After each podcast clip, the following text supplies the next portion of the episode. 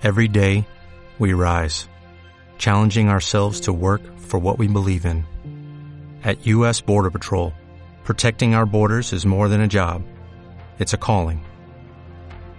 Agents answer the call, working together to keep our country and communities safe. If you're ready for a new mission, join U.S. Border Patrol and go beyond. Learn more at cbp.gov/careers.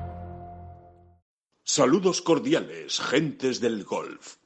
La espera ha terminado. Llega el momento de bola provisional. La racha no para.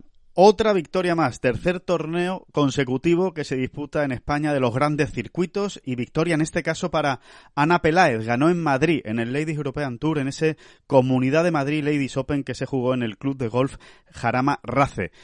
De todo eso vamos a hablar, evidentemente, de esa victoria de Ana Peláez, de todo lo que ha ocurrido el fin de semana y de que queda un día, un día queda para saber cuál es la respuesta del PGA Tour. Empezamos.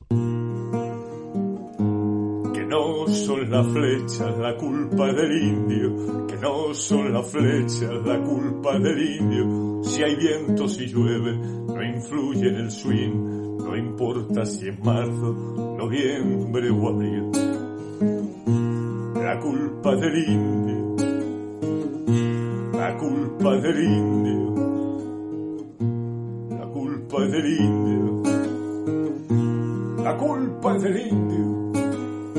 Hola, ¿qué tal? Muy buenas, saludos a todos y bienvenidos a esta bola provisional de lunes 9 de mayo. Y lo hacemos de nuevo con un con una victoria española, con una campeona, con una eh, con una además que se, que se mete de nuevas en el círculo de ganadoras, todavía no había ganado, es su primera victoria como profesional, es la malagueña Ana Peláez, que ganó de una manera impresionante, habría que decir, ¿no? Espectacular cómo dominó el torneo, especialmente el fin de semana, para imponerse en ese Comunidad de Madrid Ladies Open. David Durán, muy buenas, ¿qué tal? ¿Cómo estás? Muy buenas, ya no es exacto, exacto, exacto, exacto, Alejandro. Exacto. exactamente, exactamente. Exactamente. El qué, ya no es el qué, la victoria de Ana, Claro. sino el cómo, ¿no? Es el cómo, ¿eh? Es el cómo lo que, lo que, lo que nos come el coco, en el buen sentido, ¿eh? Lo que nos emociona también, ¿no? Lo que nos, lo que nos hace llevar un poquito más allá la mirada, ¿no? Y, el, y la ilusión, si cabe, ¿no? Sí, bueno, eh, eh, o sea, de entrada, ya que estamos en la jungla, jungla profesional, que, que tantas y de tantas maneras, eh, eh, que tantas veces y de tantas maneras intentamos describir, bueno, pues ya el hecho de haber ganado nueve meses después de hacerte profesional en uno de los circuitos importantes, digamos, eh, en el segundo más importante realmente, Sí. eh, bueno, pues ahí está, ¿eh? ahí queda. Sí, sí, sí. Eso no es tan sencillo. Es bastante complicado, de hecho, ¿no? Que se nos llena Y la luego boca, ¿verdad, David? Siempre diciendo, ojo con esta sueca, ojo con Maya Stark, ojo con Lynn Grant, que llevan apenas cuatro meses, cinco meses, seis meses de profesional y ya han ganado. Bueno, pues eso es lo que ha hecho Ana Peláez, por ejemplo. Exactamente, ¿no? Y, y, y partiendo de ahí, pero es que luego, ¿cómo se ha producido, no? Exacto. ¿Cómo, cómo se ha producido esta victoria, no? Porque el, el, ha sido como una pisonadora, ¿no? Y ya, si estamos hablando de una eh, primeriza, ¿no? En, en esto de, Sí. De ganar, y lo hace de esta manera, cuidado, porque al final, pues, pues parece que, ahora hablaremos de Ana Peláez, Sí, ¿no? Pero sí, desde sí. luego pertenece a esa estirpe de jugadoras que, bueno, que, que, Que no le da miedo, ¿no? Estar ahí arriba, ¿no? que, que piensan a lo grande, te diría. exacto. ¿Sabes? Que, que piensan a lo grande. Y una buena definición. al, al final, en el mundo del deporte, la gente que piensa a lo grande, yo, yo, eh, Tú te apuntas a eso, ¿no? yo me apunto, sí, sí. Yo creo que siempre es gratis, es gratis pensar a lo grande, ¿eh? Sí. No es fácil, pero es gratis. Y, y yo, y, y yo creo, y yo creo que, que solo te puede traer cosas buenas. Claro. Eh, Aquí la clave, David, es eh, pensar a lo grande por dentro. Es decir, no solo decirlo, ¿no? Sino Exacto. realmente creértelo, porque esa es la clave. Uno puede decir, yo puedo decir que voy a ganar cuatro máster de Augusta, pero sería ridículo, por mucho que lo diga eh, eh, de viva voz y muy serio y sin temblarme un, ápice el labio inferior. De acuerdo, eres un fenómeno, pero, pero claro, aquí la clave es creértelo por dentro, que cuando tú lo estás diciendo, lo estás sintiendo. Y la verdad es que esa es la imagen, eso es lo que transmite Ana Peláez. Sí, o sea, lo importante es creértelo tú porque por mucho que digas efectivamente ya me irás, creértelo tú y poner los medios, que, eh, eso es todavía más clave, ¿no? Eh, volvemos a lo de siempre. Eh, em, por muy, por mucho talento que tengas, si no luego no lo trabajas, uff, difícilmente siempre va a haber alguien con el mismo talento que tú que encima ocurre un poquito más, ¿no? Así que, eh, bueno, y, y, parece que todo va confluyendo en Ana, ¿no? Eh, se van, va, va cumpliendo pasos, todavía es muy joven y, bueno, y ella tiene unas, unos objetivos y unos retos muy, muy, muy, muy exigentes. Sí, y ambiciosos, sí por delante y ambiciosos, efectivamente. Sí, sí. Bueno, recordemos rápidamente que Ana Peláez ganó con un total de menos 23 en 72 hoyos en cuatro jornadas, seis golpes de ventaja sobre la sueca Linnea Strom, que es una de las jugadoras importantes de este eh, Ladies European Tour, eh, jugadora que ha pasado ya por Estados Unidos, eh, ha estado varios años incluso en el Simetra, y por delante también en tercera posición, entre otras, de Cayetana Fernández, que, que ojo con el torneo que ha hecho Cayetana Fernández, jugadora amateur en su primera eh, incursión en el mundo profesional y también Pia Bafnik, que es otra de los grandes talentos del golf europeo, la jugadora eslovena, muy jovencita también y que lo, y que lo viene haciendo muy bien en los últimos meses y que está siendo una de las jugadoras más importantes del, del circuito. Así como Lynn Grant, por ejemplo, de la que hablábamos antes, la sueca, que quedó en la séptima posición. En definitiva, sobre todo es para que vean, pues eso, primero, que llegar a menos 23, sea donde sea, no es nada sencillo que hacer un fin de semana con, con 15 bajo par es una barbaridad, que es lo que hizo eh, Ana Peláez, y que ella no se va a parar aquí. O sea que esto es simple y llanamente un primer paso, por decirlo de alguna manera, en su, en su carrera. Ella ayer estaba muy emocionada, muy feliz, muy contenta porque realmente eh, en una semana David ha arreglado el, pues eh, lo mal que le fueron las cosas en diciembre en, la, en las escuelas, ¿no? En la escuela del, del LPGA Tour y en la escuela del Ladies European Tour que ella tenía depositadas muchísimas esperanzas. Bueno, ella iba con Vitola de favorita, o sea, con, con, con eh, con esa etiqueta, ¿no? De, de, ser una, prácticamente se daba por seguro la tarjeta de Ana Peláez. Bueno, no le salieron las cosas esa semana, eh, no consiguió la tarjeta. Ella iba a jugar este año el LED Access, porque no tenía tarjeta del Ladies European Tour, y por la vía rápida, pues ha ganado, ha conseguido ya la tarjeta. De hecho, está camino de Tailandia, de Bangkok, para jugar el Aramco Team Series de, de Tailandia. Le ha cambiado todo. Le ha cambiado la vida absolutamente y probablemente, probablemente en, en, diciembre, pues pagó esas, el precio de las expectativas, ¿no? Exacto. O sea, lo mismo que tú pensabas que, que ella era, y, en general, ¿no? todo el mundo, ¿no? Pensaba que ella era clara favorita, ¿no? A, conseguir esos objetivos en las escuelas, eh, pues probablemente lo pensaba ella, ¿no? Y, y bueno, y, y, luego eso hay que saberlo gestionar y, y, y allí no ocurrió, pero aquí se ha ocurrido y no ha pasado tanto tiempo, ¿no? Realmente, eh, si lo hubiesen dado a elegir en noviembre o en octubre, pues seguramente hubiese escogido este otro camino. ¿eh? sin duda, sin duda. ¿Verdad? Seguro, seguro. El, de ganar en Madrid, en fin, es que es una, es una pasada, ¿no? Lo que le está ocurriendo y ahí estaremos vigilando, ¿no? A ver eh, por dónde va, porque ahora lo importante es eso, ¿no? Eh, mantenerse ahí y, y no perder esa la tensión competitiva, ¿no? Eh, eh, una vez más volver a convencerse a uno mismo de que, de que, de que queda mucho por hacer. Claro, de, que, de que esto no ha hecho más que empezar. Y es que realmente no ha hecho más que empezar, ¿no? Que, que realmente no se puede uno quedar eh, parado, ¿no? Esa, esa, esa es la, la realidad, ¿no?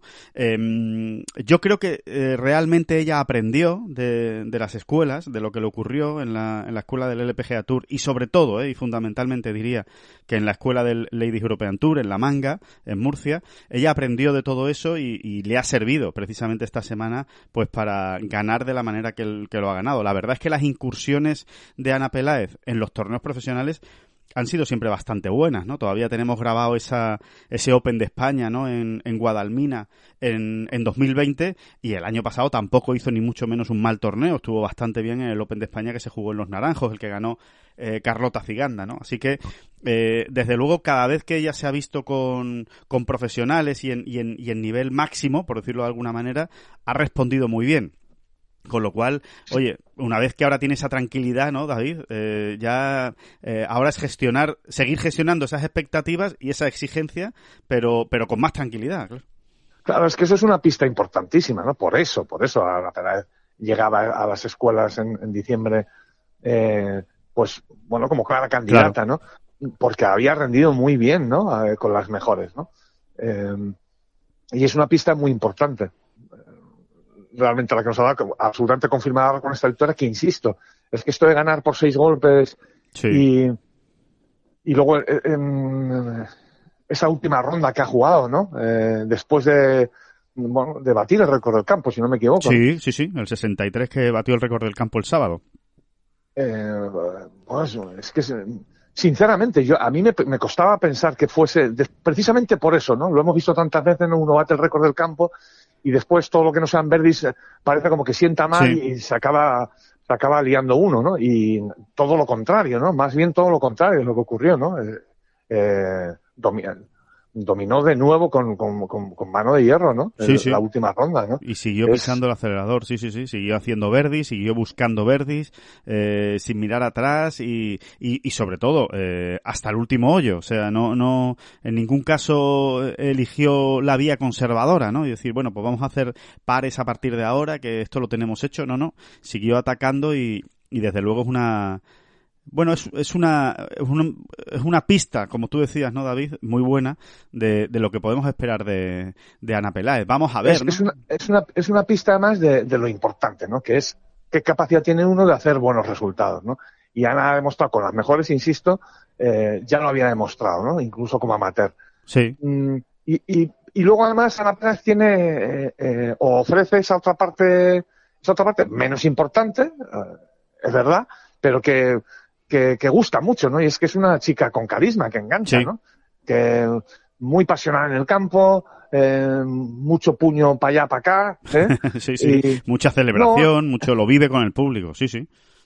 Exactamente, ¿no? Y eso, oye, pues mira, el show, eh, insisto, no es lo más importante porque al final lo que te, lo que te define como gran deportista son tus resultados, pero eso nunca está de, no, más, ¿eh? No, no, no, ayuda, ayuda, ayuda para, ayuda para enganchar a la gente y para que, en fin, eh, también es una, sí, es, es, algo que transmites, ¿no? Es algo que transmites y que, y que no solo te transmites a ti misma eh, o al público, sino que también transmites a tus rivales, ¿no? En el fondo estás transmitiendo ahí una confianza, una seguridad y una determinación eh, con, con esa manera de, de vivir, ¿no? Las, eh, las vueltas de golf que, oye, que también ejerce su pequeña intimidación. Yo creo que un poco intimida, a, no, a todo el mundo, no a todo el mundo, ¿no? Hay jugadoras que evidentemente pues están curadas de espanto, pero estoy convencido que hay alguna que otra que, que, que por lo menos eh, tuerce el gesto, ¿no? Dice, uy, eh, cuidado que, cuidado que, que, está bien en serio, ¿no? Que no, que no es ninguna broma, ¿no?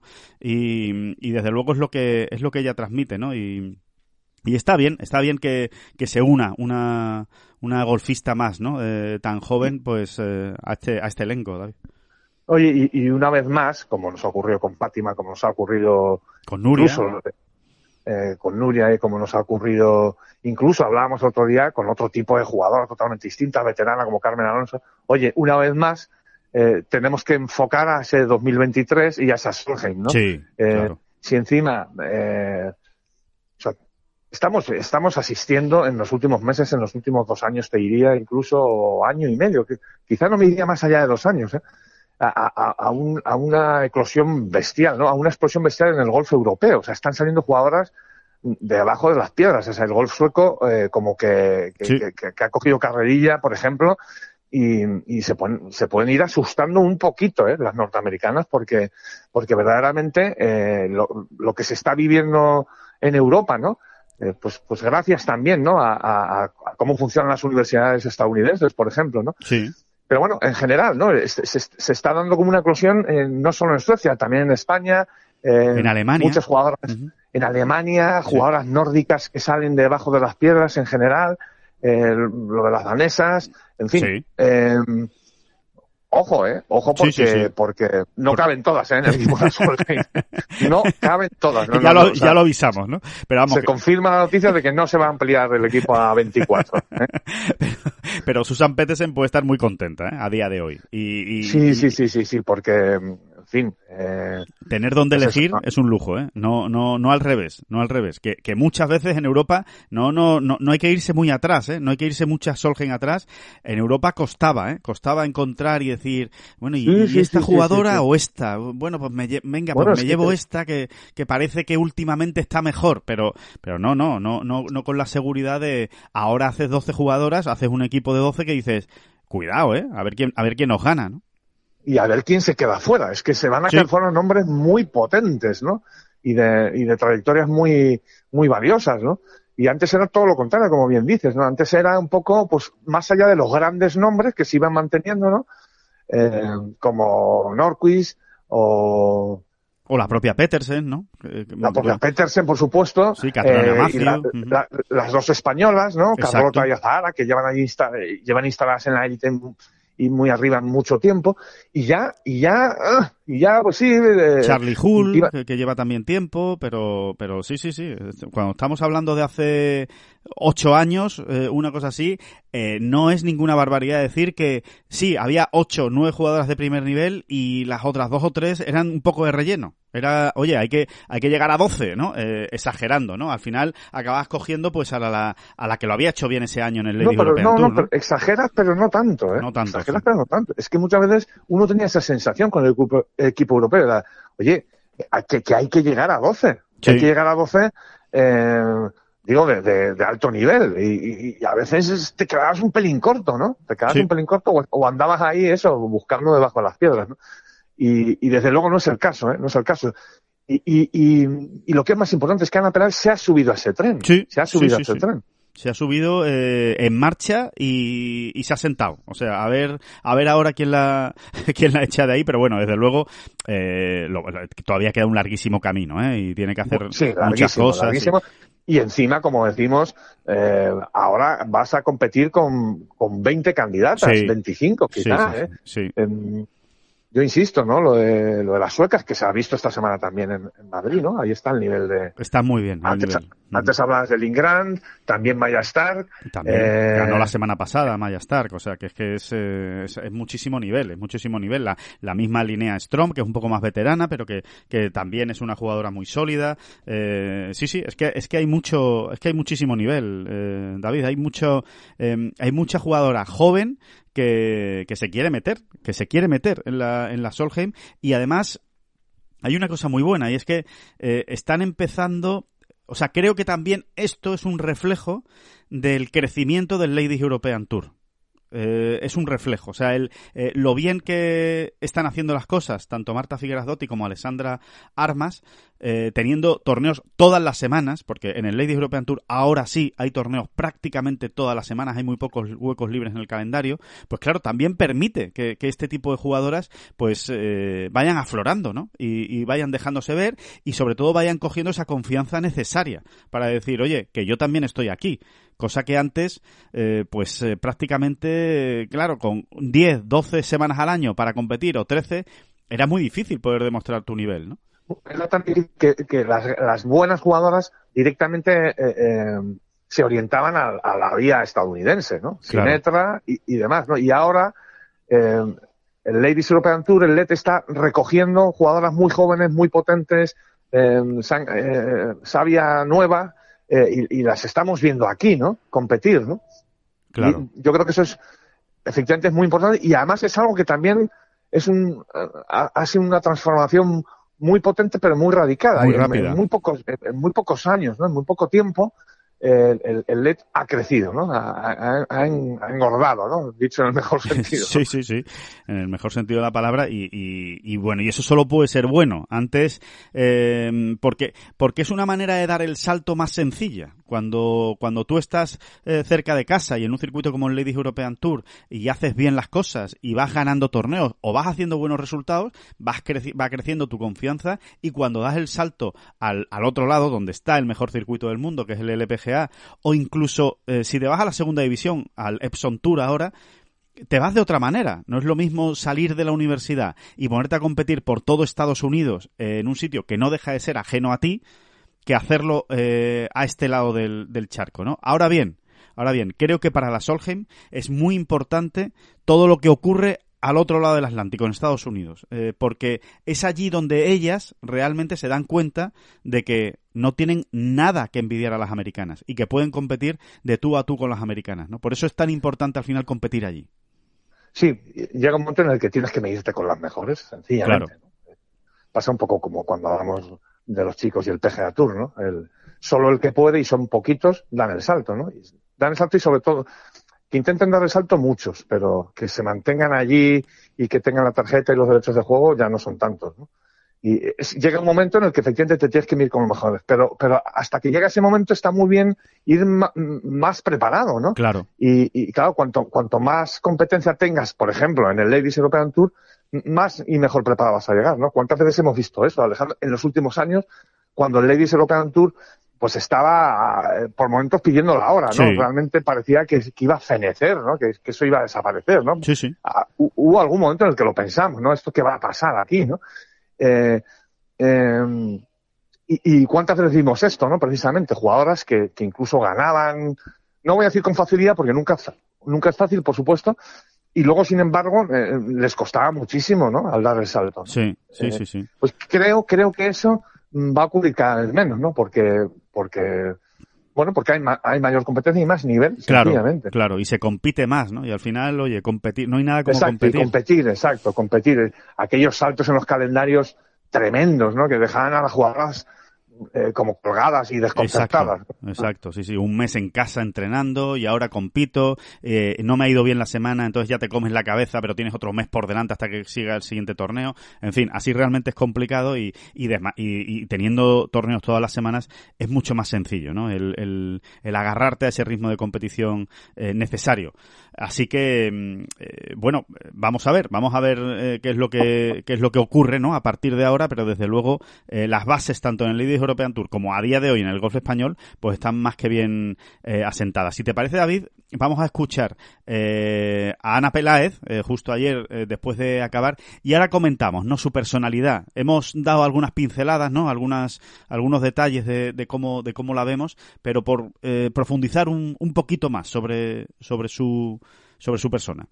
Bueno, Ana, primera victoria como profesional en Ladies European Tour. Se te ve en la sonrisa, se te ve en la cara. ¿Cómo has disfrutado durante los cuatro días? Pero cuéntame, ¿cómo has vivido el día de hoy?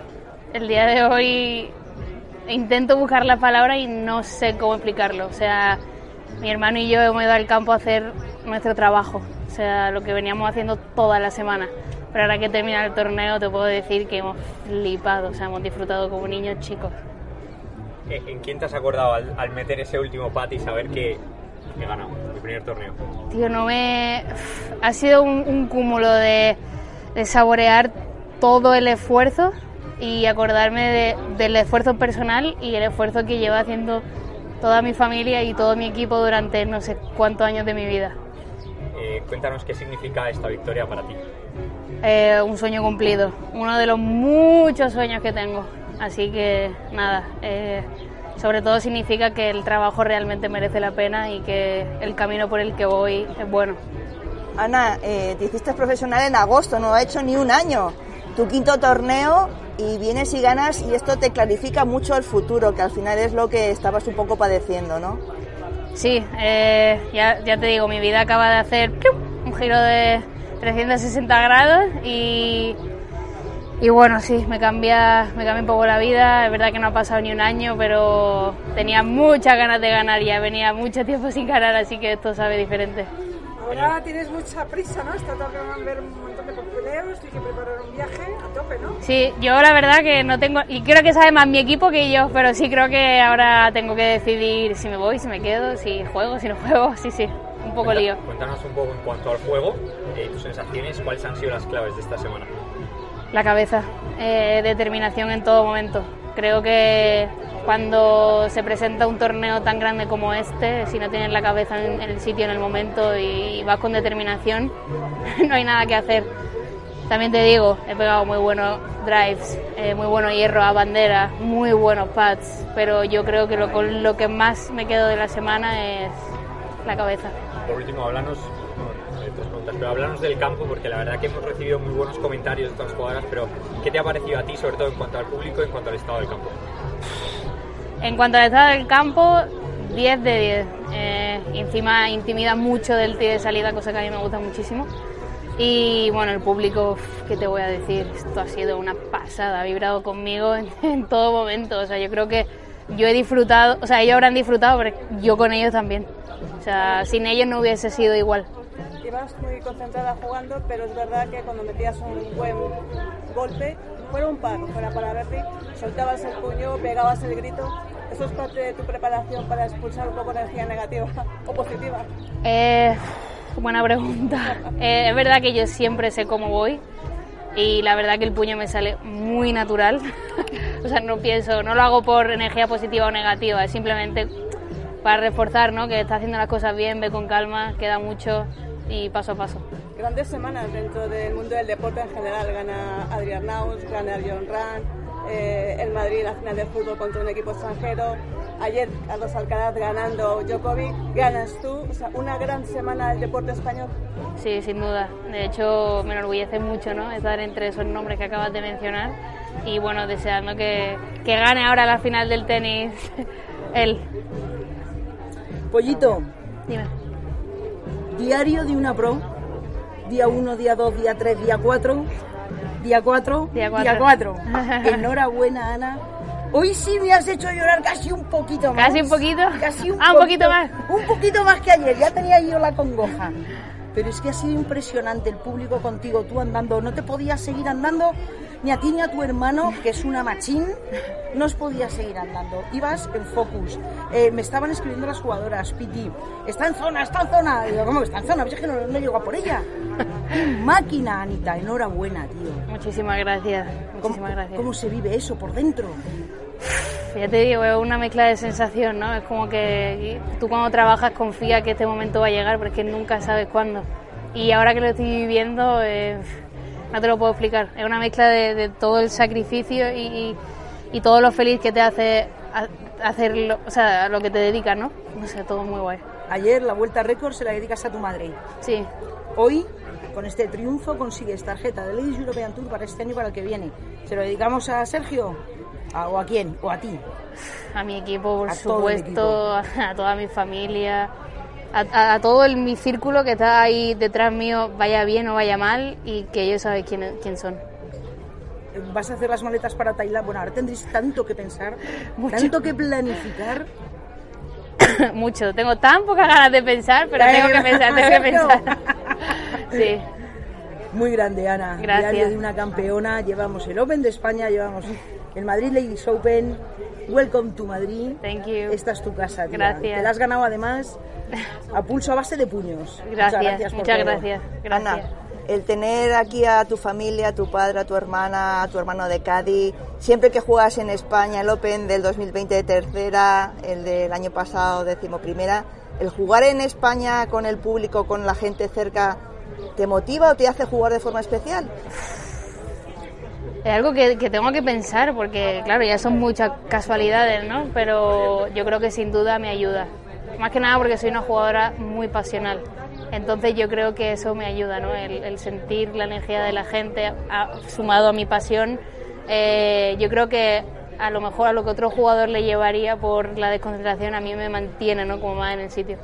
Ha sido una Green Cock, ¿no? Una, una gallo de pelea en tu universidad. Eso, eso está ahí, ese gallo de pelea, ese pollito, vamos, pollito. pollito. Eh, lo que te ha forjado también la Universidad Americana. Sí, eh, de hecho mi, mi entrenadora en su día me reclutó porque decía que le encantaba mi actitud. Yo creo que a la vista está, ¿no? Que, que peleo por todo hasta el final, pase lo que pase, sea bueno o sea malo. Y bueno, espero seguir así toda mi vida. Has jugado en Augusta, has jugado en la Palmer, un US Open, esa proyección que tenías de, de Sí. amateur.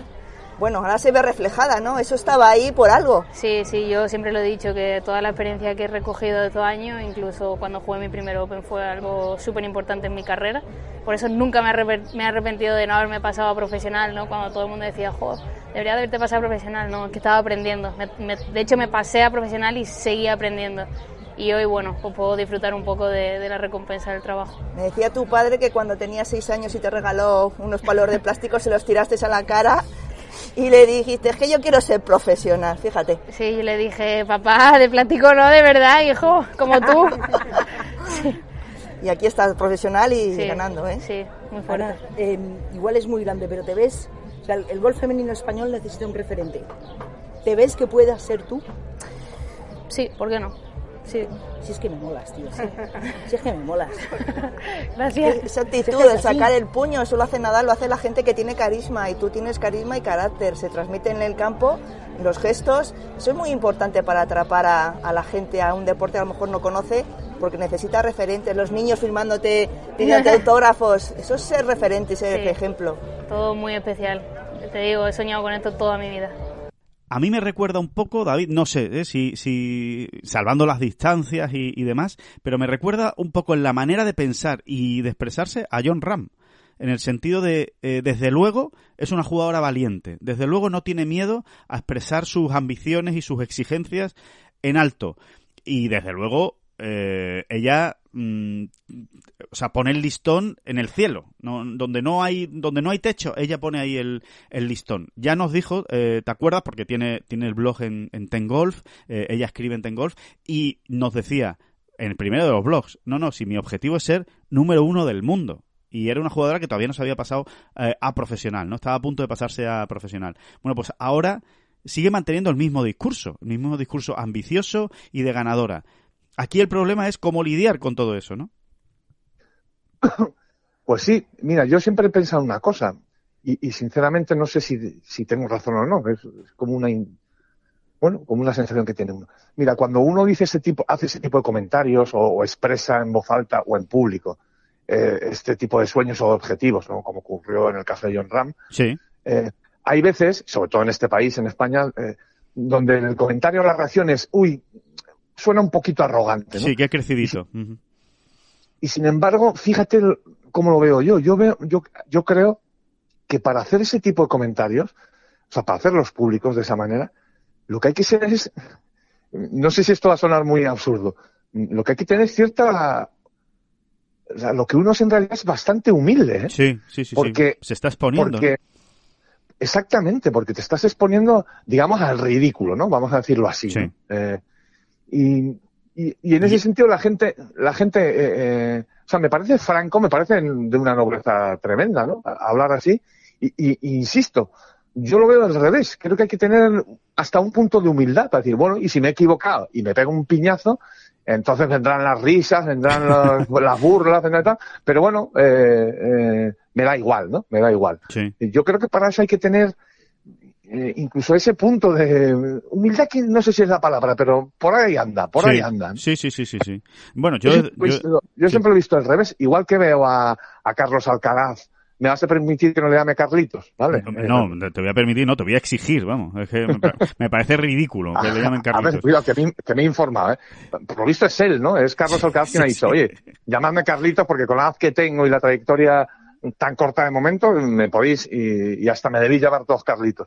Pero a mí me vas a permitir que le llame Carlos, porque ya lo de Carlitos, o sea, lo, lo- lo de todo el mundo tomándose esa confianza de llamar A Carlitos. mí me parece muy ridículo, la verdad. Pero bueno, oye, eh, también es verdad que lo veo desde fuera. Seguramente alguien que está todo además, el día metido en el tenis, pues lo ve hasta natural, que todo el mundo le dice Carlitos, Y- pero... él hace muy bien en, en decir eso, ¿no? En un momento dado, ¿no? Oye, llamarme Carlitos.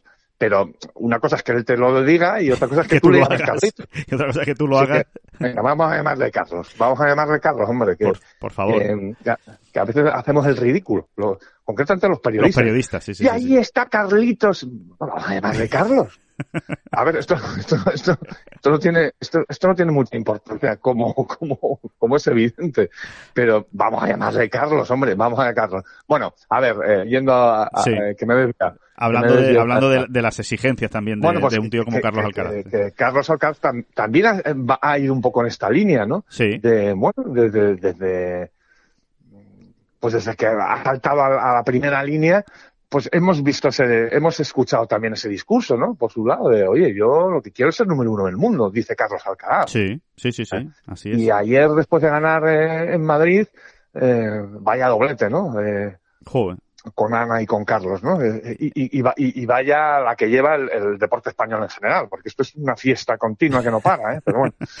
Exactamente. Es brutal, es brutal. Además, decías, no solo es ganar, no solo es el hecho de ganar, sino el cómo ganar. Pues eh, lo de Carlos Alcaraz fue muy Sí, parecido a lo de Ana. Peláez, ¿no? No es que, es como, exactamente. O sea, sí es que, es, pero es que además es como, ¿no? bueno, pues, pues eso, ¿no? Ayer, ayer mismo, después de ganar, también expresaba ese deseo de, de, de hecho se va a saltar Roma, Sí. que es el siguiente Master 1000, el siguiente, la siguiente gran cita, para llegar bien a Roland Garros por esas molestias de tobillo que tiene. eh, y, y decía que eso, que su objetivo es ir ahí a ganar eh, Roland Garros, ¿no? Pues, pues a mí me parece que hay que ser un- incluso más humilde que, arro- que arrogante para hacer públicos eso- esos, esos objetivos, ¿no? Sí, sí, sí, sí. Pues eh, así es Ana Peláez, ¿eh? es una es una chica chapalante, eh, como se suele decir, eh, es valiente y, y desde luego eh, bueno ha demostrado muchas cosas esta semana y yo creo que a ella le va a venir también muy bien, ¿no? Eh, el, el, el haber hecho el haber hecho esta semana, el haberse demostrado lo que lo que ella ya sabía también, ¿no? Estaba convencida, ¿no? Con ese trabajo que hace con Sergio de Céspedes, que es su entrenador y, y su mano derecha, ¿no? El que está siempre con ella.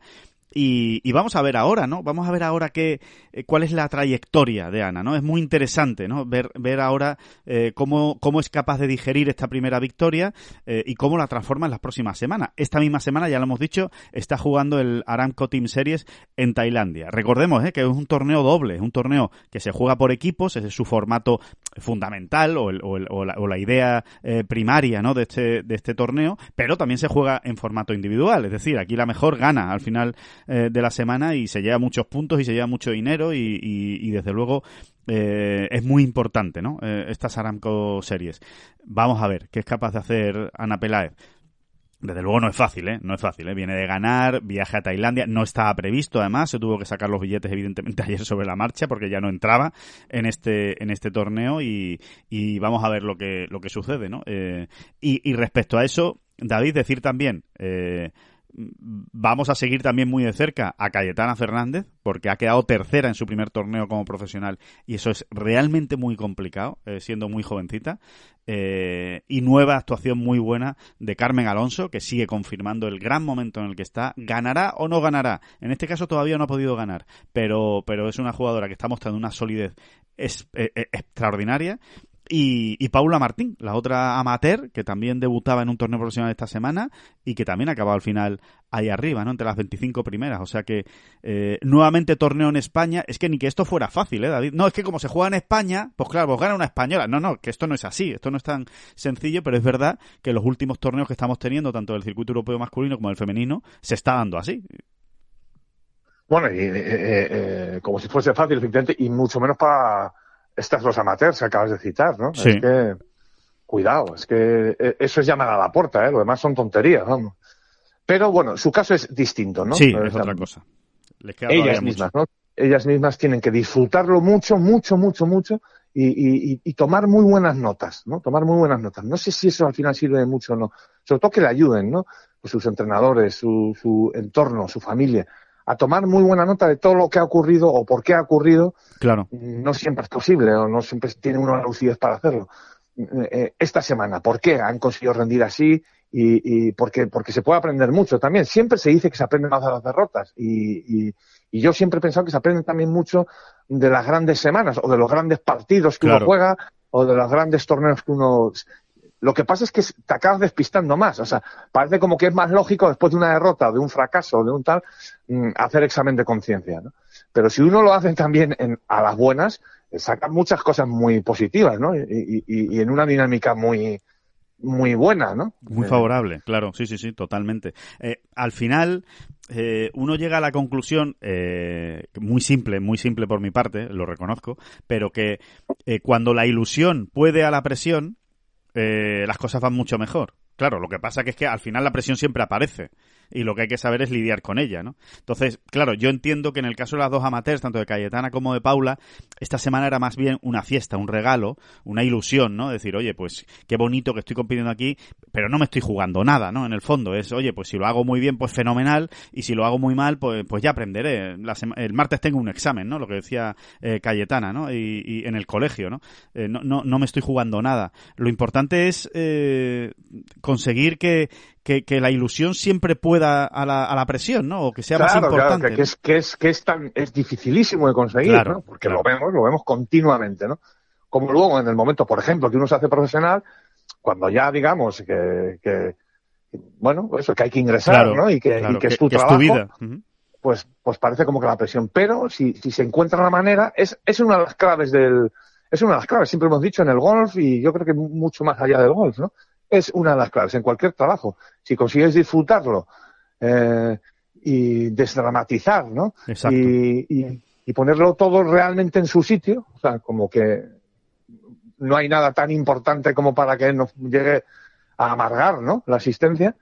Eh, digo, en, este tipo de, de, de, parcela de la vida, ¿no? Eh, pues, pues pero es que es dificilísimo conseguirlo, pero bueno, sí, es muy difícil, es muy difícil, lo vemos, lo vemos siempre, ¿no? Eh, ahora iremos con Max Homa también, ¿no? Le ha pasado a ganador, eh, flamante ganador del Wells Fargo, ¿no? Eh, es, es, muy interesante, ¿no? La, la trayectoria de Max Homa en, en, este sentido también, ¿no?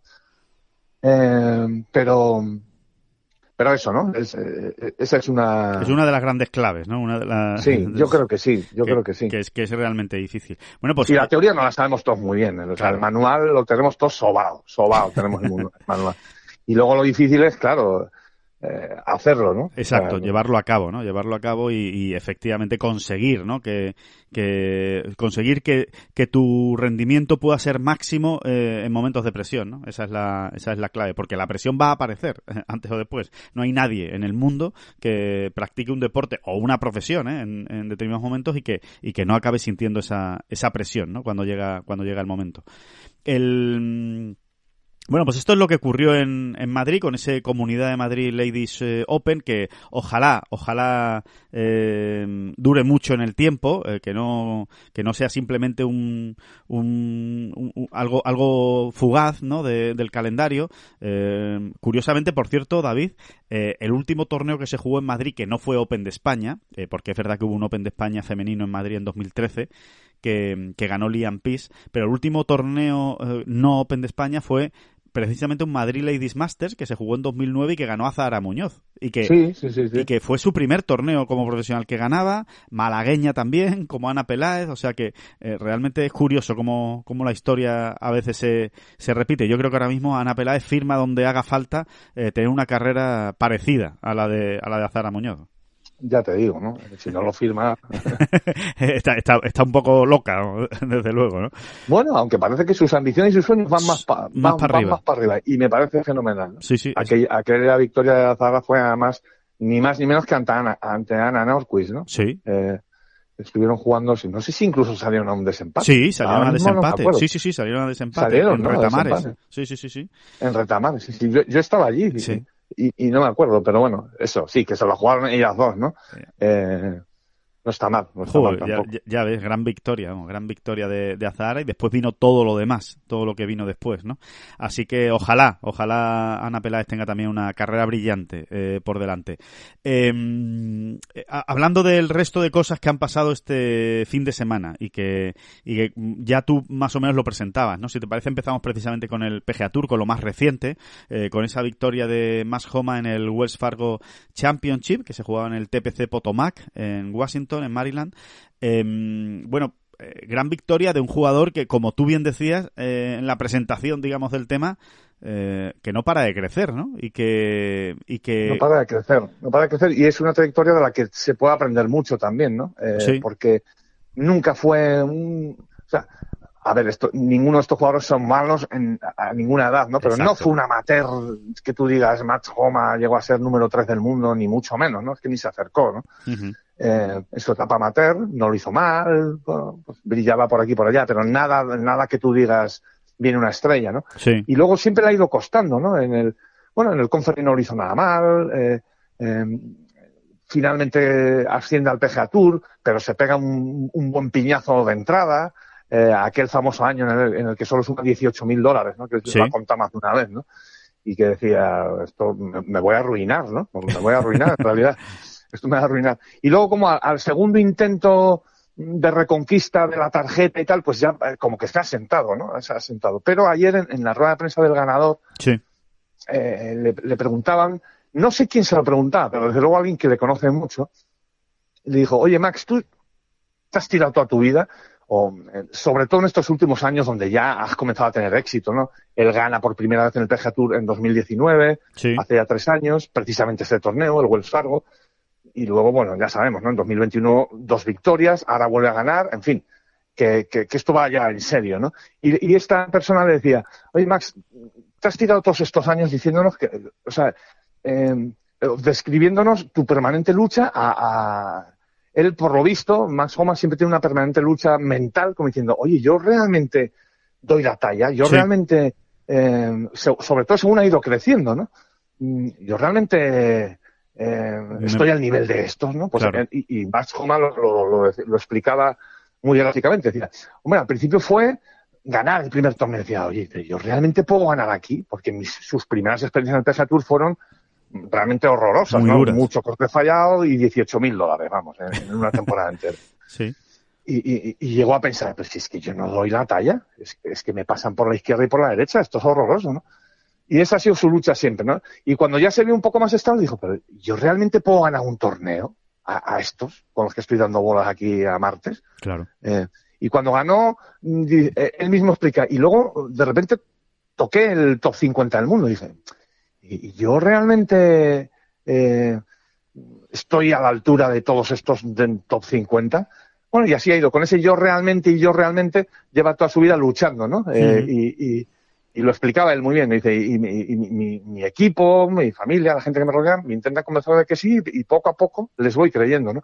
Vaya si les va creyendo, ¿no? O sea, cuatro victorias en cuatro años es cosa seria. Y yo te diría que la siguiente pregunta que se ha hecho más Homa o que se está haciendo, eh, y por ahí, por ahí enfocamos, ¿no? La, la crónica del ganador de ayer, ¿no? Sí. Es, eh, ¿y yo realmente puedo dar la talla en los grandes? Claro. Porque de momento no se ha comido un colín en los grandes y, y, y tiene, y, y, evidentemente tiene el juego para hacer algo más, ¿no? Falla muchísimos cortes, no es que haya jugado muchos, solamente, pero falla muchísimos cortes y, y prácticamente nunca ha destacado. Sí, sí. Pues en dos semanas está en el PGA. Vamos a ver más Homa, ¿eh? Vamos a ver más Sí, Homa. sí, vamos a ver. Es el siguiente escalón que le falta, ¿no? Por, por, Sí. por demostrar, ¿no? El, eh, ya, ya no digo ganar, evidentemente, un grande, pero por lo menos verse ahí en la pelea, ¿no? Estar, estar cerca de los primeros puestos, como, como tú decías, ¿no? A mí me parece que es un jugador eh, no sé, lo veo muy de US Open. Lo veo, es un jugador que, que en condiciones duras, en campos difíciles, eh, o sea, hay, que recordar que, que, ha ganado en Quail Hollow, eh, que ha ganado en este TPC Potomac, que ha sido una semana infernal en cuanto a las condiciones muy duras, eh, ha ganado en el, eh, el Genesis. En Riviera, sí, sí. En Riviera, o sea, es un, es un jugador. En, además ganó un año en Riviera donde, además de las propias complicaciones del campo, que ya es un campo que exige, bueno, hizo viento, recuerdo que fue Sí. un, un, una, un torneo, una edición del torneo movidita, o sea, no, no fue sencilla, ¿no? Y ganó bien, ¿no? Ganó con menos 12 aquel torneo en Los Ángeles.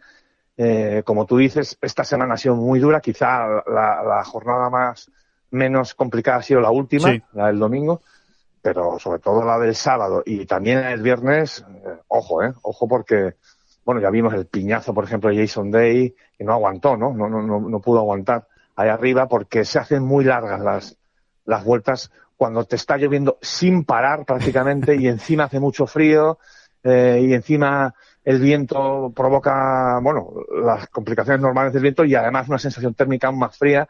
Se hacen muy largas las Sí. vueltas y, y uno se puede acabar derrumbando, como ocurrió en muchos casos y en, este, y, y en este en concreto en el de Jason Day, ¿no? Que, que estaba dominando con mano firme, ¿no? Es que es, es que antes o después acabas saltando por los aires, ¿no? Cuando cuando cuando estás en unas condiciones tan tan complicadas, ¿no? De momento, eh, David Max Homa eh, esta esta semana está estrenando su mejor ranking mundial de siempre. Se ha colocado en el puesto 29 de la de la clasificación. Así que pues ahí está. Eh, por, por, lo pronto también está metido de lleno en la pelea por jugar la President's Cup este este, este otoño, ¿no? Eh, ya tiene dos victorias este este año porque ganó el Fortinet Championship, ¿no? El primer torneo de la, de la temporada. O sea que... Eh... Sí, además es uno de sus grandes objetivos. ¿eh? Él no tiene problemas en reconocerlo. Meterse en, en, en el equipo americano, de la, de la del equipo estadounidense de la President. Y de reojo incluso mira a la Ryder, ¿no? Como que sería Claro. sus grandes ilusiones, ¿no? Sería lo... Pero sería bueno, lo él no, no dejará nunca de preguntarse aquello, ¿no? Y, pero, y y yo podré realmente- jugar la President. yo realmente, tendré nivel. Eh, es una buena pregunta, es otra manera, ¿eh? es otra manera de llegar y de, y de alcanzar los objetivos, ¿no? No, no, no todo es la seguridad, ¿no? Y la confianza y la determinación de que vas a conseguir las cosas, ¿no? Hay otra que es, bueno, pues vamos a ver si soy capaz, ¿no? Depende de lo que te vayas respondiendo a esa pregunta. claro, claro, claro. Al final, al final, evidentemente, Joma se va respondiendo que sí, si no. Sí, por eso, por eso al final, eh, él también da mucho crédito a su, a su grupo de trabajo, ¿no? Que es que es fundamental al final, ¿no? Claro. Salvo los grandes genios y tampoco. Mm, pero bueno, uno a Tiger le ve, no sé, como que hubiese salido a flote con cualquiera al lado, ¿no? Sí, sí, sí, sí, sí, sí, sí, sí, incluso con, sí, sí, con cualquiera que, que no haya jugado al golf en su vida, sí, sí. Totalmente. Pero, aún así, ¿no? Aún así seguro que Tiger podría contarnos mil anécdotas o situaciones en las que un comentario, un buen comentario o un buen consejo en el momento oportuno también le ayudó a él incluso, ¿no? Así que, eh, y Joma lo dice, ¿no? Muchas veces la respuesta que se da cuando se hace esa pregunta una y otra vez, según va subiendo escalones, pues le está ayudando mucho a la gente, ¿no? Él lo decía con gracia, porque además es un tío con gracia. Sí, Joma, tiene mucha gracia. Sí, eh, es un tío espontáneo. Decía, mm. decía, bueno, pues eh, ellos me decían que sí, que sí, que como no, que como no iba a tener el nivel para estar ahí, y me lo he ido creyendo, dice, ¿no? Y me han ido convenciendo, ha dicho, ¿no? Eh, bueno, pues, pues eso. Pues buen, bien rodeado que está, desde luego, más Joma, ¿no? Y, lo importante que es lo que tú decías, ¿no? Eh, también en el Wells Fargo, David, han estado eh, Sergio García y Chacarra. Bueno, Chacarra no, no pasaba el corte, no ha sido ni mucho menos su, su semana. insistimos, ¿eh? Una semana complicada, ¿eh? Había que, había que ponerse ahí, como se suele decir, atarse los machos, con lluvia sobre todo, ¿no? Fundamentalmente y y tiempo complicado. Y, Sergio, pues, eh, un poco en la, la línea, ¿no? Eh, de, todo el año, ¿no? Es curioso, ¿no? Parece que, parece que está metido en un, en un día de la marmota constante, eh, Sergio García, ¿no? No es mal día de la marmota en el que está, los, ha tenido peores. Sí, no, es malo, no es malo. Recientemente, recientemente, pues por ejemplo, cuando se hartó de, fallar cortes en los medios, ¿no? Y eso se ha acabado. esa parte yo creo que yo creo que en el fondo Sergio sí le está dando valor, ¿no? Pero, ah, mm, pero si no es así, debería darse, ¿no? Porque, porque, bueno, probablemente él está ya en otra etapa de su carrera donde Sergio estaba más acostumbrado, para resumir, a, en cuanto apretaba las tuercas, eh, los resultados estaban ahí inmediatamente, ¿no? Si no ganaba un torneo, estaba muy cerca de hacerlo, ¿no? Incluso en los medios, ¿no? Y ahora no, ahora, eh, bueno, pues hay, hay más competencia, lo que tú quieras, ¿no? Las, todo lo que se esté dando, que puede haber mil factores. Pero eh, eh, es, es, es una evidencia que, le está costando más el cambiar la marcha, ¿no? Digo a la hora de los registros, los resultados puros y duros, ¿no? Sí, el puesto en el que uno acaba la semana. Y, y, y sin embargo, eh, en realidad, en realidad yo te diría que su trayectoria ha cambiado mucho para bien en los últimos tiempos. Lo que es verdad, pues pues mira, 21 ayer en el Wells Fargo. En el Masters acabó el 23. En el Match Play, bueno, 26, eso, cuéntame. En el de Players, 26. En el Arnold Palmer, 38. Y ese, ese está siendo un poco eh, lo que le está ocurriendo este año, pero es que yo me, me, reafirmo en, la teoría de que cuando uno acaba el 26, el 38 o el 23, en realidad no está tan lejos del, del ganador. Es que no lo está. Sí, sí, sí, sí. Totalmente de acuerdo. No, y, y de hecho hay que jugar muy bien al golf para acabar tantas semanas seguidas entre los 30 mejores. Y luego es verdad que le está faltando, pues, ese don de la oportunidad. Yo, fíjate, te diría que es el don de la oportunidad, porque eh, siempre hay tres momentos de, los torneos donde a Sergio como que se le torce un poco la cosa y, ya no consigue eh, meterse en la pelea, ¿no? Eh, es una, y, no está tan lejos, no está tan lejos, ¿no? No, eh, no, no, no, no lo está. Esa, esa, esa es la realidad, porque es que es así, está muy demostrado. ¿eh? Los jugadores que, que durante muchas semanas consecutivas están eh, pasando el corte con relativa facilidad y eh, estando, pues eso, entre el puesto 15, puesto 30, 35, que parece que tú dices, sí, pero no se mete en la pelea, sí, pero no se mete en la pelea.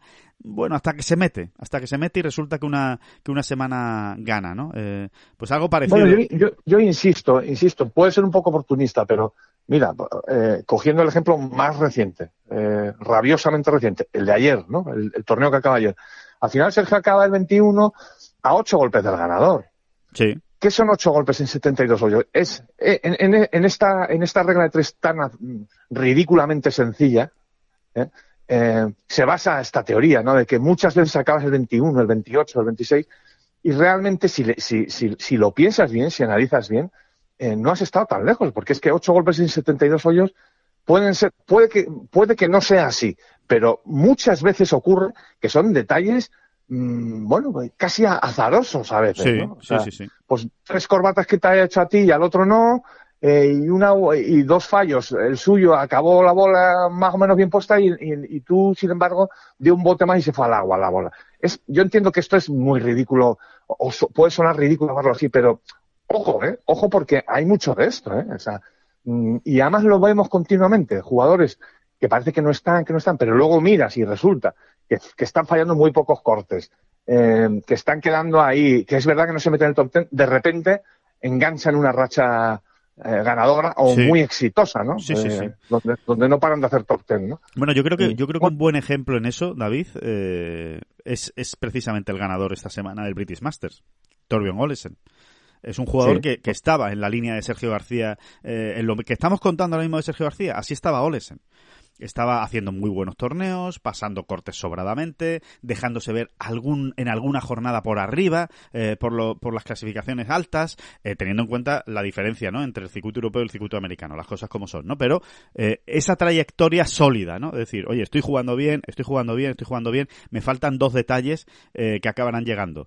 Y, y ahí está, ¿no? Bueno, Eh, de hecho, de hecho a. Olesen, fíjate, yo creo que lo- lo- en alguna de las dos semanas eh, de España eh, citamos el nombre de Olesen. Sí, Oye, sí, sí. hay- hay- hay- juraría eh, que fue en algún podcast, eh, no, no sé si lo hemos escrito o, o lo, o, o- o- Sí, o- sí, o- o lo hablamos tú y yo en alguna de las bolas provisionales.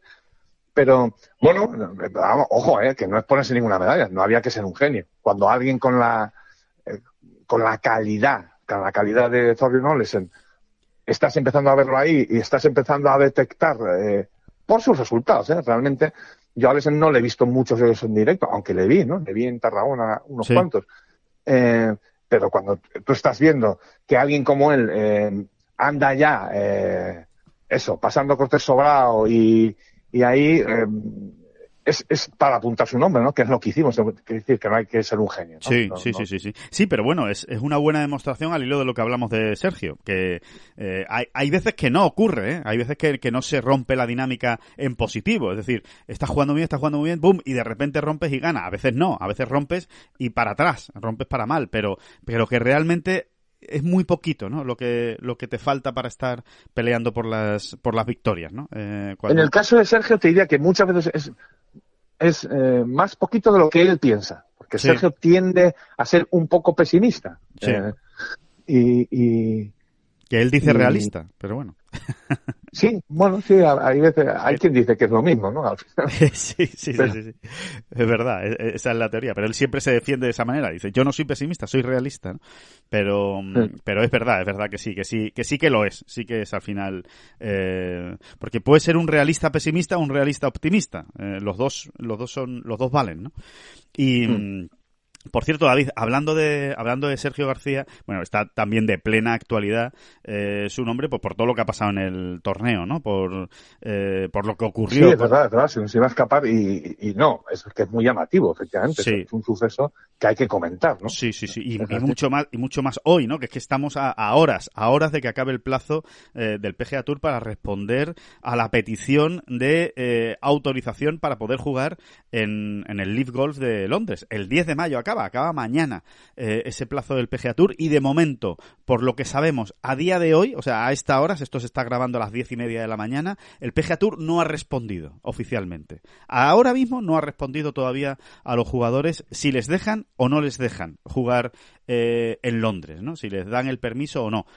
Eh, y en medio de todo esto sucedió pues lo que sucedió el, el, el viernes fue, ¿no? Con el jueves, el jueves con, con Sergio García y ese ese ruling, ¿no? Ese arbitraje que acabó pues con, con ese calentón de Sergio que dijo pues pues aquello de eh, qué ganas tengo Qué de ganas de vista, sí, resumiendo, ¿no? O sea, eh, y, y con una traducción un poco libre, Sí. pero fue así, ¿no? Qué ganas tengo de perderlos de vista, eh, refiriéndose, hablando, diciéndosele a- a- a- al árbitro Sí. con el que tuvo la discusión eh, por una, bueno, por un ruling y, y bueno, personificando en él al, al, al PGA Tour. ¿No? Eso obviamente, es, eso es. obviamente. Se refería a perder de vista al PGA Tour eh, en dos semanas, ¿no? Hablaba incluso, ¿no? De en dos semanas ya, no sé qué. Bueno, total. Sí, sí, sí, me quedan dos semanas aquí y luego ya os pierdo de vista qué ganas tengo, ¿no? Más o menos. Eh, eso es. Entonces, eh, bueno, en el fondo lo que, lo que, lo que vino a, a,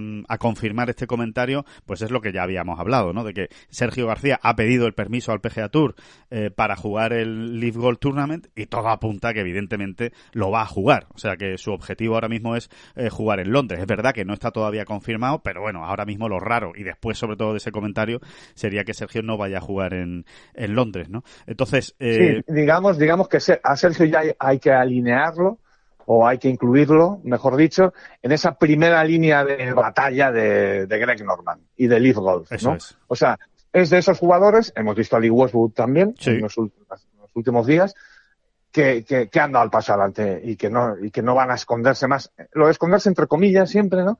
Em, sí. Pero van a ser muy claros, ¿no? O sea, yo voy a ir a jugar, me den o no me den permiso. Mm, sin más. O sea, no, no tienen mucho más misterio, ¿no?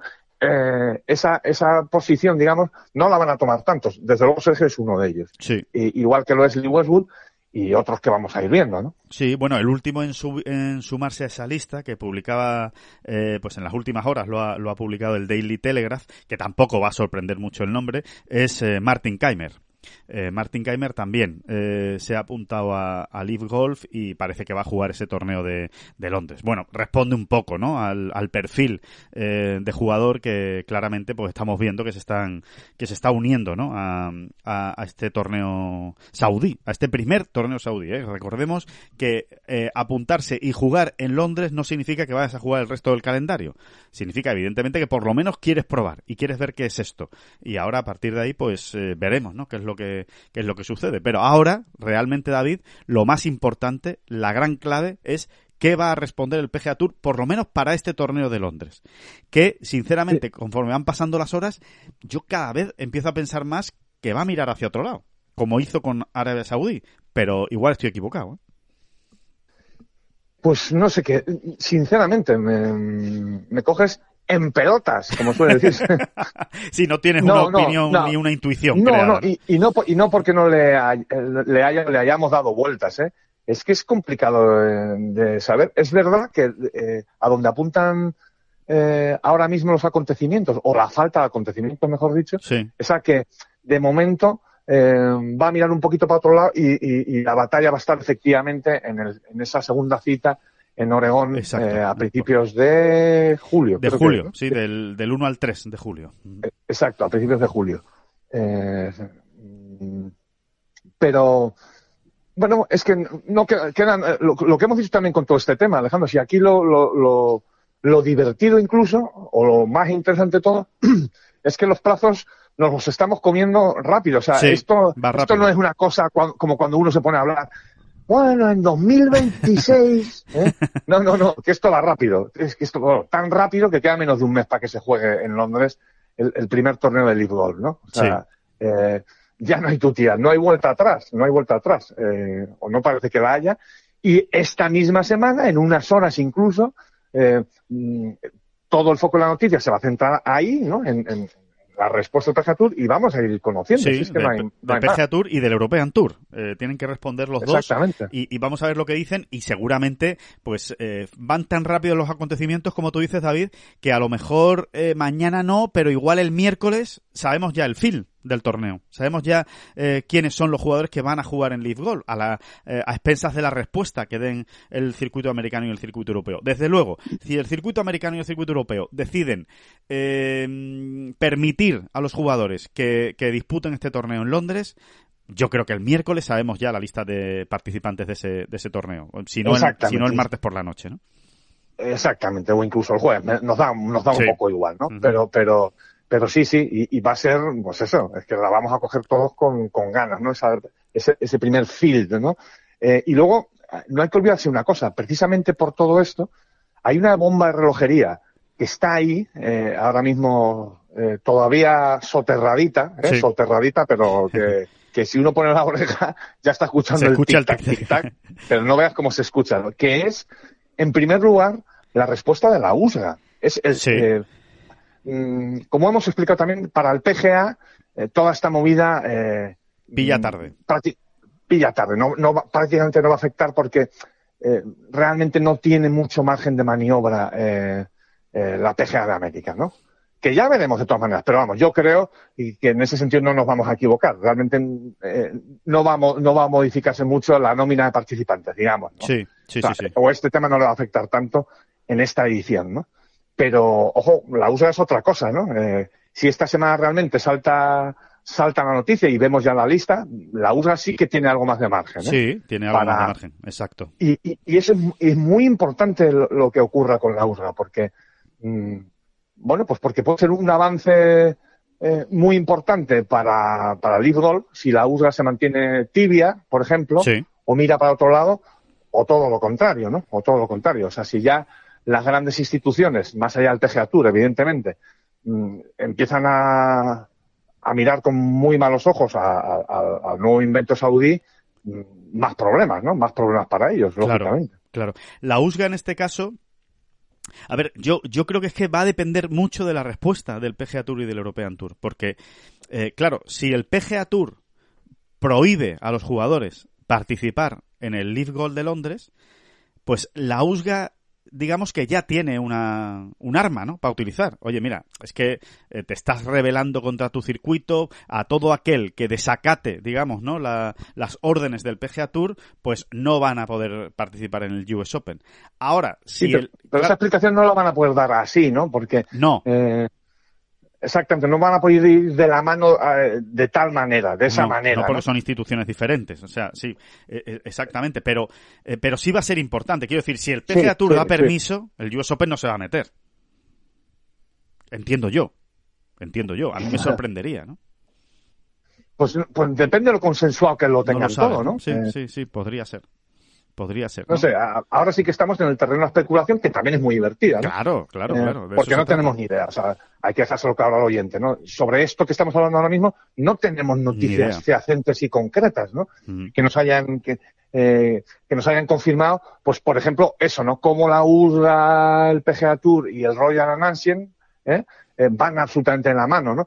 No, no, no, no, no tenemos confirmado nada al respecto. Vamos a ver, ¿no? Vamos a ver por donde tiran uno y otro y, si realmente hay una acción conjunta, ¿no?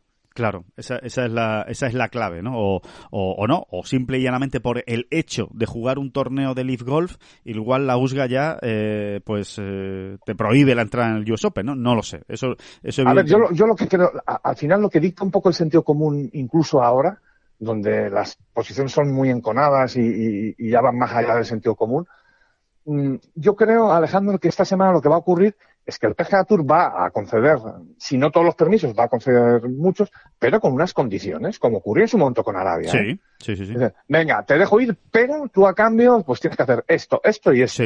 Eso es lo que va a ocurrir. Y luego ya, pues, pues seguiremos como ocurrió con Arabia. Eh, mm, acuérdate, ¿no? ¿Cuáles eran los requisitos para jugar jugar dos, dos de los siguientes tres años en Pebble Beach o algo así? Sí, que era el torneo que coincidía con el de Arabia. Que era el torneo coincidente, exactamente, ¿no? Bueno, pues, pues mm, no te extrañe que, el PGA Tour, eh, digamos que, que, extienda unos permisos eh, condicionados, ¿no? A una serie de requisitos que tú tienes que cumplir en, en los próximos años, en X tiempo, como sean. Claro. Yo creo que van a, en realidad irán por ahí los tiros al final. ¿no? Sí, puede ser, puede ser. La verdad es que tiene, tiene mucho sentido. Y, y otra cosa, otra película será lo que pase en Portland. Eh, con la cantidad de gente que pida el permiso, que por cierto, eh, hay hasta el 17 de mayo de plazo para pedir permiso para el torneo de Portland al PGA Tour, o sea que eso lo vamos a saber durante la semana del PGA Championship, eh, qué jugadores han permitido permiso, qué jugadores no lo, no lo, han, no lo han pedido, y ahí sí que vamos a ver qué, qué ocurre, ¿no? Porque... Sí, porque ahí, ahí ya, el nervio de la cuestión ahí es que eh, es que se juega un solo estadounidense. Claro, y hay una norma escrita en el PGA Tour. Es que hay una norma escrita en las regulaciones del PGA Tour que dice que no puedes jugar otro torneo en Estados Unidos cuando hay torneo del PGA Tour esa misma semana. ¿no? Exactamente. Entonces. Eso, son palabras mayores, ¿no? Ahí, sí que, por eso siempre al final nos hemos referido a, al torneo de Portland como un momento cumbre, ¿no? De esta, uno de los momentos, un Waterloo, ¿no? Un Waterloo de, sí, sí, sí. de esta pugna, ¿no? De esta pugna, ¿no? O sea, lo que ocurra ahí, quien salga victorioso, eh, más o menos, ¿no? Entre comillas, eh, bueno, pues va a definir mucho, ¿no? Va a definir mucho. y sobre todo va a definir mucho si se judicializa, perdón por el correcto, correcto. complicado es, o no, ¿no? Y hasta qué punto, ¿no?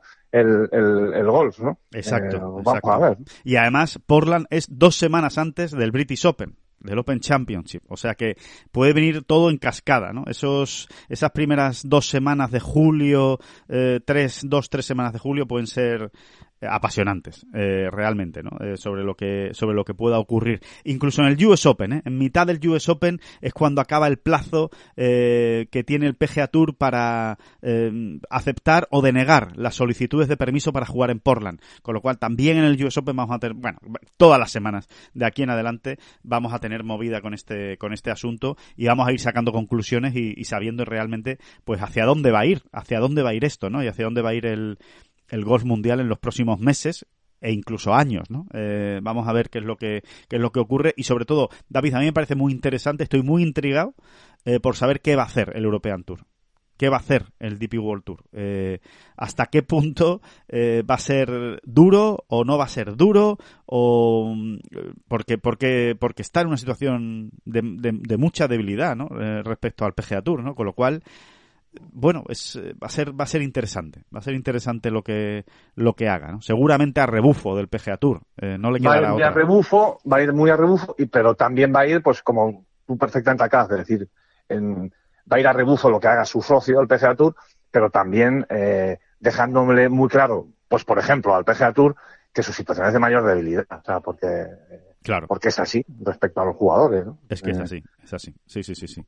Em, eh, David, eh, eh, por, por ir terminando, por ir terminando esta, esta bola provisional, pero, pero no. Vamos, que esto no hay quien lo pare, Alejandro. No. Eso, eso es lo, lo bonito, lo complicado, lo interesante, lo farragoso o lo engorroso incluso, según ya la, como quiera verlo cada uno, ¿no?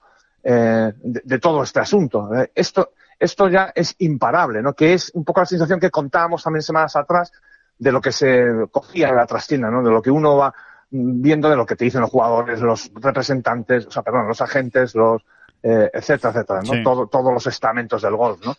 Mm, que todo el mundo te mira así y dice, si es que esto cómo lo vas a parar, ¿no? O sea, Claro. al final, esa es un poco la conclusión, ¿no? Cuando habla- hables con quien hables, ¿no? Esto cómo se va a parar, ¿no?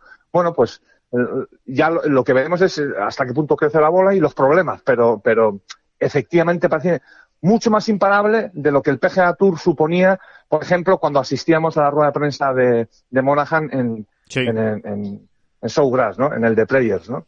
Eh, donde realmente se sentían en ese momento intocables casi, ¿no? Sí. Habían, habían salvado una situación muy difícil gracias fundamentalmente al apoyo de, lo- de los grandes pesos pesados del golf mundial, Rory, Tiger, John, en ese momento sobre todo, y, y, y- y ahora mismo no es lo que estamos, no es No. lo que se palpa, ¿no? Esa sensación de imbatibilidad del PGA Tour que, que, que, que palpamos allí, eh, no, no, no es, no es lo que se está viendo, ¿no? Sí, Desde luego. totalmente. Ellos pensaban que, que la idea iba a quedar aparcada o aplazada y, y, y yo creo que ha habido una gran sorpresa, ¿no? Tanto del PGA Tour como del Sí, European ellos Tour. pensaban que ellos no, no se sentían fuera de peligro, ¿no? Pero pensaban que iban a tener mayor margen Eso para es.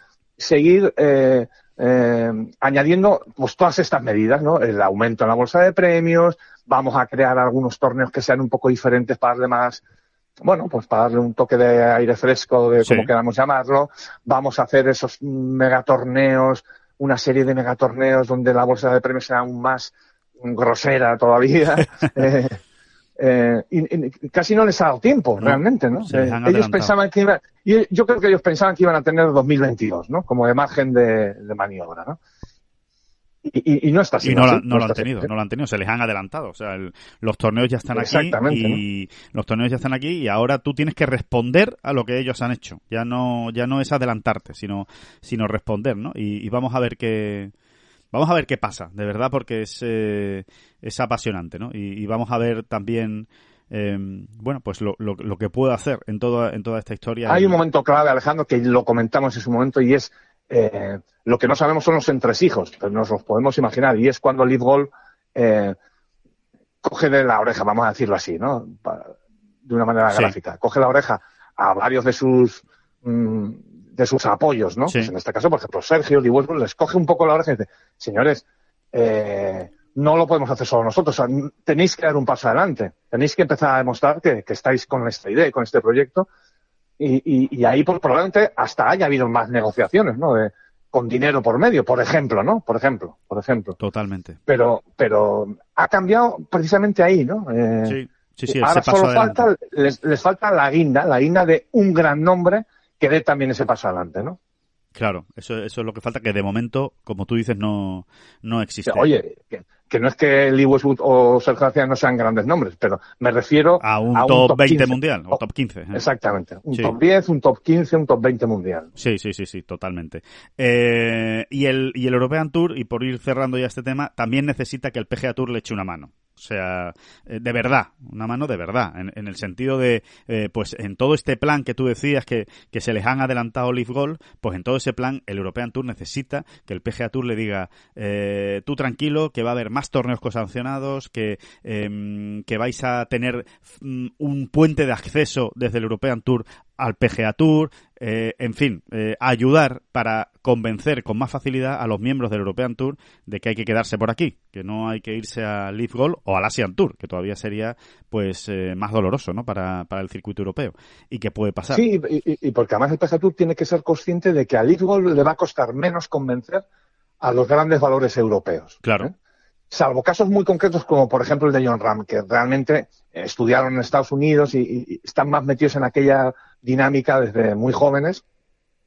Y es verdad que pasa en muchos casos, pero mm, es verdad que, que tiene, tendría menos ataduras, ¿no? Un gran jugador europeo, un Rasmus Hyogar, por ejemplo. Sí, los dos hermanos, sí, eh, sí, concretamente, los, dos hermanos. El, momento para decir, bueno, eh, oye, eh, igual que antes de una manera natural, uno da, intentaba dar el salto, ¿no? Al PGA Tour, que era el mejor circuito del mundo, pues igual lo que hay que pensar es dar el salto a, esta otro, a este otro proyecto que me están ofreciendo, ¿no? Claro, ese es el. Creo que, podría ser de una manera natural y el PGA Tour debe contemplarlo, ¿no? Claro, debe, debe ayudar al, al circuito europeo en ese sentido para que, para que los Giogar, por ejemplo, digan, ah, no, no, no, no, que a través del circuito europeo puedo llegar al PGA Tour y puedo llegar bien. Por ejemplo, es, una, es una plataforma de llegada relativamente accesible, no, no, no imposible, ¿no?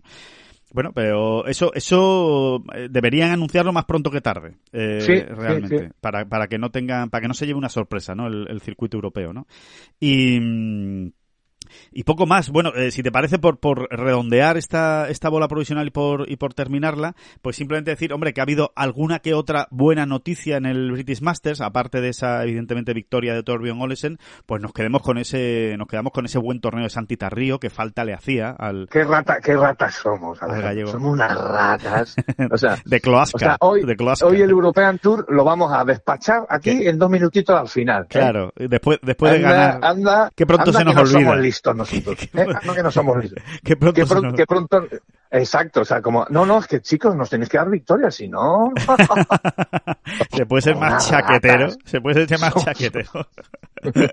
pues, pues efectivamente, pero bueno, oye, que, que ahí queda, que, que, por lo menos por nosotros no queda el comentario, pero, pero que sí, que, que, oye, que ha habido cosas positivas esta semana y que yo sinceramente, pues la que veo más, más, eh, eh, eh, bueno, más, más, brillante o, o, mejor, más positiva, es sin ninguna duda esa semana de Santita Río, ¿no? De, Totalmente, ah, total y absolutamente de acuerdo contigo. Hacía mucha falta. Y, parece que le estamos dando demasiada bola a un vigésimo primer puesto, pero es que es importante porque Santi, que le ha costado tantísimo llegar a donde está y, bueno, su historia creo que la conocemos todos muy bien y tal, ¿no? Pero eh, había entrado en una dinámica vamos a dejarlo en complicada, ¿no? O sea, como que no arrancaba, que no arrancaba, que no arrancaba, cuando él sí, si es algo, es precisamente un jugador de consistencia, ¿no? De, estar ahí, pum, pum, pum, pum, hasta que llega el momento del zarpazo, ¿no? Y eso lo había perdido, lo había perdido sí, este año. Sí, sí, sí, había perdido esa solidez, eh, ese, ese hacer vueltas bajo par, ¿no? Eh, aunque fuera, aunque sean pocas bajo par, pero hacerlas bajo par, ¿no? Y, y bueno, lo ha, lo Exactamente. Lo, es lo, que acaba de hacer, ¿no? Tres vueltas en, unas condiciones que no eran sencillas, de, en un campo que no es una, una perita en dulce. Y eso, pues han, han encadenado tres vueltas bajo par. 71, 70, 71. Nada del otro mundo. Bueno, pues quizá no sea una burrada, pero pero no lo había hecho, no lo había No, hecho no. prácticamente este año. Es un primer paso, es un primer paso también y, y oye, que cuando uno llega nuevas, de nuevas a un circuito como el circuito europeo y viene el challenge y te ha costado tanto, también te lo tienes que ir creyendo, ¿eh? Y, y es importante este tipo de resultados para que Santi también se lo vaya creyendo y sobre todo para que no vaya cayendo en la desconfianza, ¿no? Que al final eh, la confianza se pierde muy rápido, ya, ya lo hemos dicho muchas veces, ¿no? Y, y esto evidentemente va a ayudar va a ayudar para los próximos eh, torneos. Así que, bueno, pues con eso nos quedamos. Nos quedamos también con el Albatros de, de Pepa Anglés, eh, impresionante en la, en la última jornada. No se ven muchos, ¿eh? así que hay que celebrarlos. Y, y nada, y que esta semana pues tenemos nueva cita en Bélgica, eh, que vamos a ver qué ocurre. Que recordemos que estamos en plena clasificación para el US Open, ¿eh? Cuatro torneos, ¿eh? Una mini orden de mérito de cuatro torneos. Hay uno que ya se ha metido en el US Open, que es Olesen, eh, con esa victoria en el British Masters. Y, y vamos a ver. Sí, ¿no? y, y ot- y otro que lo tiene prácticamente hecho, que es Soderbergh, que acabó segundo. ¿no? Exacto, Ya hemos dicho que cuando hay estas mini orden de méritos de cuatro torneos, los tres primeros de, Sí. en cada uno de esos cuatro prácticamente lo tiene hecho, ¿no? prácticamente lo tiene O hecho. ahí, ahí, o ahí, ahí va a andar. Sí, sí, sí, sí, lo tiene prácticamente hecho. Así que, que nada, que lo, que lo seguiremos viendo y lo seguiremos, y lo seguiremos contando. Que mm, nada más, eh, pues hasta aquí, hasta aquí hemos llegado. Que mm, lo de siempre, que muchísimas gracias a, a todos por escuchar esta bola provisional, que volvemos el. Y que estamos ya muy cerquita del segundo mayor, ¿eh? que se nos, se nos va poniendo la carita De grande. guapa. Tulsa, y Oklahoma. guapa, Y guapa.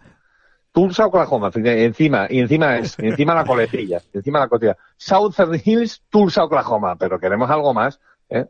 Que, que, sí, que no, no se puede añadir nada más. Que muchísimas gracias a todos y que muchísimas gracias, David Durán.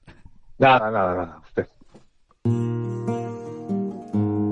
No son las flechas la culpa del indio, que no son las flechas la culpa del indio. Si hay viento, si llueve, no influye en el swing, no importa si es marzo, noviembre o abril. La culpa del indio, la culpa del indio, la culpa del indio, la culpa del indio. Mm-hmm.